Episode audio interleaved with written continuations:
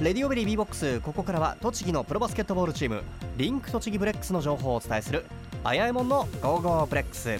今週もレディオベリーのブレックス応援団長井出あやえアナウンサーよろしくお願いしますはいよろしくお願いします今日は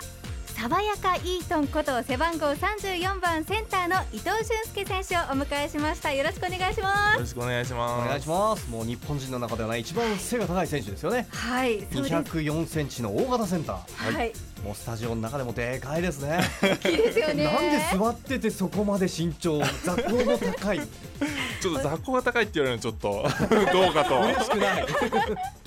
失礼しましたいえいえいえ。高いんですけど今日は可愛らしいこうね毛糸の帽子もありがとうございます。かぶってきていて上にモコモコがねついてますよね、はい落ち着くんですよこれが。あ落ち着く、はい触ると落ち着くんですか え今日はですねラジオじゃもったいないくらい笑顔が爽やかなイートンをお迎えしているんですけれどもまあ先日は14日バレンタインデーだったということでありましたねえーこんなメールもいただいているんですよこちらラジオネームりんごさんイートンは今回のバレンタインいっぱいチョコもらったんですか伸ばしましたね今。はいチョコレートもそんなにまあもらいましたけど、なんか入浴剤とかああのーパズルとかなんかいろいろそういうなんかチョコ以外意なプレ外ゼントのものも多かったですね。ほうなんかねあれなんですね他の人はなんか可愛いチョコレートだったりとかっていうのが多いんですけど、はい僕なんか面白いものが多いみ たいで。なぜか面白グッズがいっそぱういなんですよね。はどういうことなんでしょうかね。い中でもちょっとグッときた面白いものって何ですかなんかパズルとかそういうなんかおもちゃ系のは面白いですよね。パズルはといなんかバよくレ遊ンんでタまイすンっねてはい関係あったんですかね。そうですね。あのチョコレート型のパズルだったんですけど、うんあはい、あそれはあのもらって、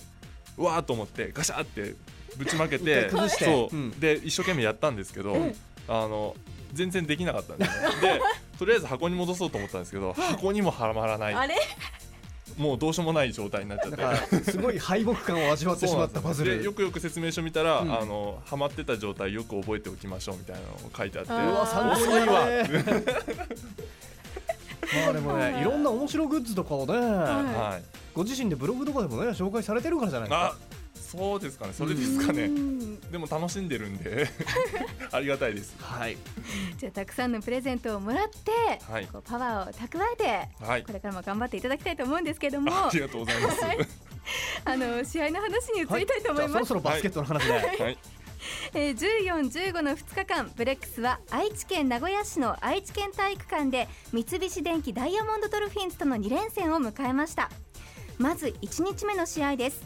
スタートから好調で第1クォーター終了時点で25対15の10点のリード第2クォーター以降もブレックスの勢いは衰えず最後まで主導権を握りました最終第4クォーターではベンチにいた選手も出場して全員出場で97対74で大勝しましたお疲れ様でした、はあお疲れ様ですい、もうちょっとで100点ゲームでしたそうけでれどすねあとも、 3点でしたねはい、正直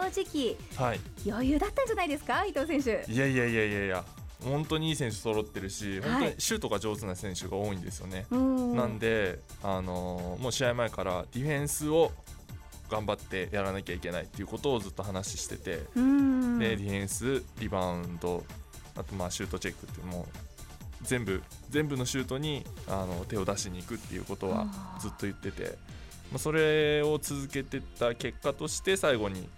あのこういう結果になったと思うんで、うんはしっかりとしたディフェンスがあったからこそそうでいい攻撃のリズムに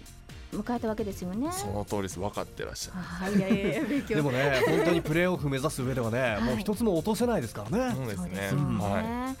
あのーまあ、三菱電機はこれまでこう対戦して一度もブレックス負けたことがないということで、い、はいブレックスとしては相性のいいチームでもあったかもしれないですけども、はいまさに崖っぷちな状態で、はいやっぱり試合臨む時って緊張しましたか、そうですねあんまり以前の対戦のことは気にしないように、うんあの新しい気持ちでやってったんですけど、はい、まあやっぱりその負けてないっていうことは相手に対してもこの先またいつか当たるわけじゃないですうか、んまあ、来シーズンだったりとかその時に印象としてあーブレックスやりにくいなっていう気持ちで入ってくるのと何もないのとでは状況が変わってくるんで、うんそういった面でもその精神的に優位に立てるようになってくるんで大事な試合だったと思いますね。そうおですねーはい今シーズンも考えつつもうさらに先のシーズンまで考えて そうですねえいさろあんな2こと連戦ですから考えるわけ2日目の試合ねもあったんですよねはいはい、2日目の試合はこの日も第1クォーターから波に乗ったブレックス前日と同じく10点のリードで第1クォーターを終了するとその後もすべてのクォーターでブレックスペースで試合が進み一度も三菱電機を寄せつけませんでした結果は86対62で圧勝でした2 2連勝連勝ですありがとうございます。いや本当に良かった私個人としては、いやったっていうよりもはい。ほっていうこう気持ちの勝利だった気がするんですけどあーはい。伊藤選手としてはどうでしたかダメですよほっとしちゃうダ。メダメ まだまだですよ。これからですもんそうねです。こっからが大変です。そうですよね、はい。この2連戦振り返ってみて伊はい藤選手が思う一番の勝因って何だったと思います、そうですね、やっぱり、あのーさっきの1試合目の時も話出ましたけど、ディフェンスに尽きるかなという感じはしますね。うんで2戦目は向こうもすごくあの集中してきててシュートタッチも良かったし、みんなあの選手が積極的に来てたんで、うんあの簡単ではないなっていう気持ちではいましたけど、まあ、ディフェンスが大きく崩れることはなくて、うん、それうでん勝利することができたんで良かったと思いますね。現時点で、いまあ、三菱電機はね8チーム中最下位なので、まあ、はいプレーオフ進出はもうね現実的には厳しい、そ厳うでしいすというねかないチはいームではありますけれども、彼らにとってもホームのゲームだからそうですね。負けられない下手な試合はできないっていう状況なわけですよねえ。ーそうだったと思います。そうですよねあの特に2日目の試合先ほど伊藤選手おっしゃっていたんですけども、はい。第1クォーター以外すべてのクォーターであのはい失点10点台ということで、はい本当にねリバウンあのリバウンドじゃないですね、えーディフェンスがはい良かった試合でしたよね、そうですね。で伊藤選手自身もディフェンスリバウンドを5本も取ってしっかりと守りました。あはりいがとうございます。でこの2連戦2連勝で課されたということで、はい通算成績を15勝15敗として、はい目標にしていた勝率5割達成となりましやたっと。ここに来て、ねえやっとですよまだねね、まだでもほっとしちゃいけませんけどそうねで。すよ。で勝率の数では5位の豊田自動車と並んでいますが、順位はブレックスが1つ上がってプレーオフ圏内の4位に返り咲きました7試合ぶおこりの4位れは嬉しいですね。はい嬉しいですよねそうです正ね直。はい。でもほっとしちゃダメですよあ。そうですよね、はい何度も何度も言っているようにまあね、レギュラーシーズンここで終わってくんねえかなっていう感じなんですけど。そうですよねあと5試合ありますからね。はい、さらに今回初めてのアワイでの連勝となったわけなんですけども、なかなかアワイで連勝するって精神的にも大変だと思うんですがはい。アウェイの雰囲気いかがでしたそうですね。やっぱりアウェイだったんですけど、うんあの栃木のファンの方もたくさん来てくれていて、はいあの黄色いカードがわーっと出てる感じがはいあったんでまあアウェイだけどアウェイじゃないなっていう気持ちでいられたのはすごく心強かったですうね。んラジオネームケーターさんからもメッセージいただいています、はい、えー先週の三菱戦お疲れ様でしたホームゲームは毎回欠かさず観戦させていただいていますファンの声援は選手に届いていますか届いています。 ありがとうございます。はいもうしっかりとね届いているということです本当にあのケイタさん書いてくれているようにブレックスへの大声援は他のチームに負けていないむしろ勝っていると思いますって書いてくれていますけどもそ,、の通りですよねその通りですね。もうホームでもあの他のチームの方から聞くのは、うんフェリックスの応援はちょっと面倒くさいっていうあ ーやりにくいと。感じもあるみたいなんで、ううんん聞いてるんじゃないですかね。うん前に伊藤選手は東芝にはいい。ましたけれども、以前東芝時代とはい。今と比べるとファンのこう応援っていうのはどうですか、うんやっぱり熱狂的な方っていうのはいらっしゃったんですけど、ん前のチームの時もでもやっぱり質が違いますよね、質が違う、はい、栃木のファンはもう一体になってもう会場を作ってる感じがうんすごくあるんで、うんあやっぱりバスケットの一部ですよねもうファンまでうんうんうがんしっかりそこに入ってきてるっていう、ーそうですよね、はファンの方が実際にあのその会場を作っていろんなイベントにも参加してっていうこともありますしね、うんはい本当にファンに支えられてのブレックスですよね。もう友達と来たり家族と来たりしてそうですね。ねはい本当に一つの空間を作ってますからね。はい、 えさてそういったファンの力も加わってこの2連勝だったのかなと思いますが残り5試合ありますけれども、はい、非常にタフな試合ですよね。そうですね上位チームと残り5試合残ってるっていう状態なので、ははいはい、詳しくご紹介するとええ現在ブレックスがトヨタ自動車と同じ勝率でプレーオフ圏内ギリギリの4位になっているんい、です紙が、はい一重で上にいるんですね次回対戦するアイシンは現在1位のチームですほうほうほうそしてその次に対戦するのは勝率で悩ん並んでいるトヨタ自動車ほうほうほそして最後にトップのアイシンと勝率で並んでいる2位のパナソニックと対う戦ほといううですね非常に厳しい戦いでさらに5試合中3試合がアウェイなんですよ。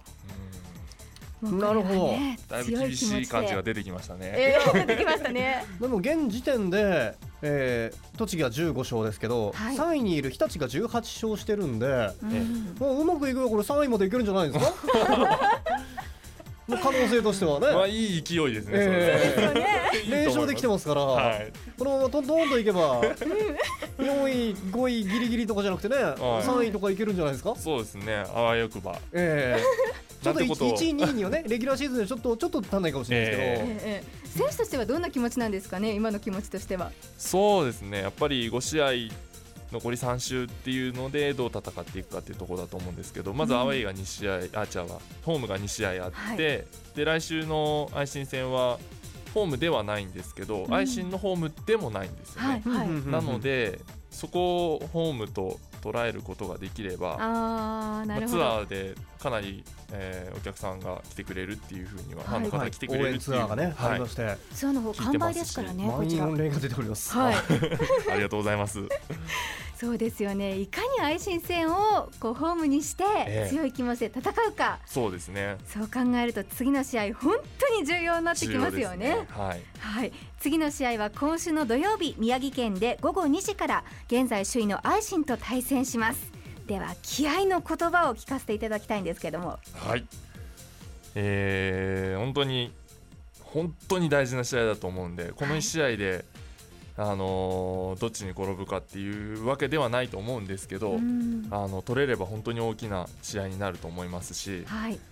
えーどちらのホームでもない状態なので、できればうちのホームになるようなうんうんあのー熱い声援があればいいゲームになると思うんで、そうですぜよひね応援のほどよろしくお願いします。ファンの私たちもみんな一緒にブレックスと一緒に戦ってるわけですからね、はい、ファンの皆さんありが一緒とうございにます頑張って応援しましょうはい、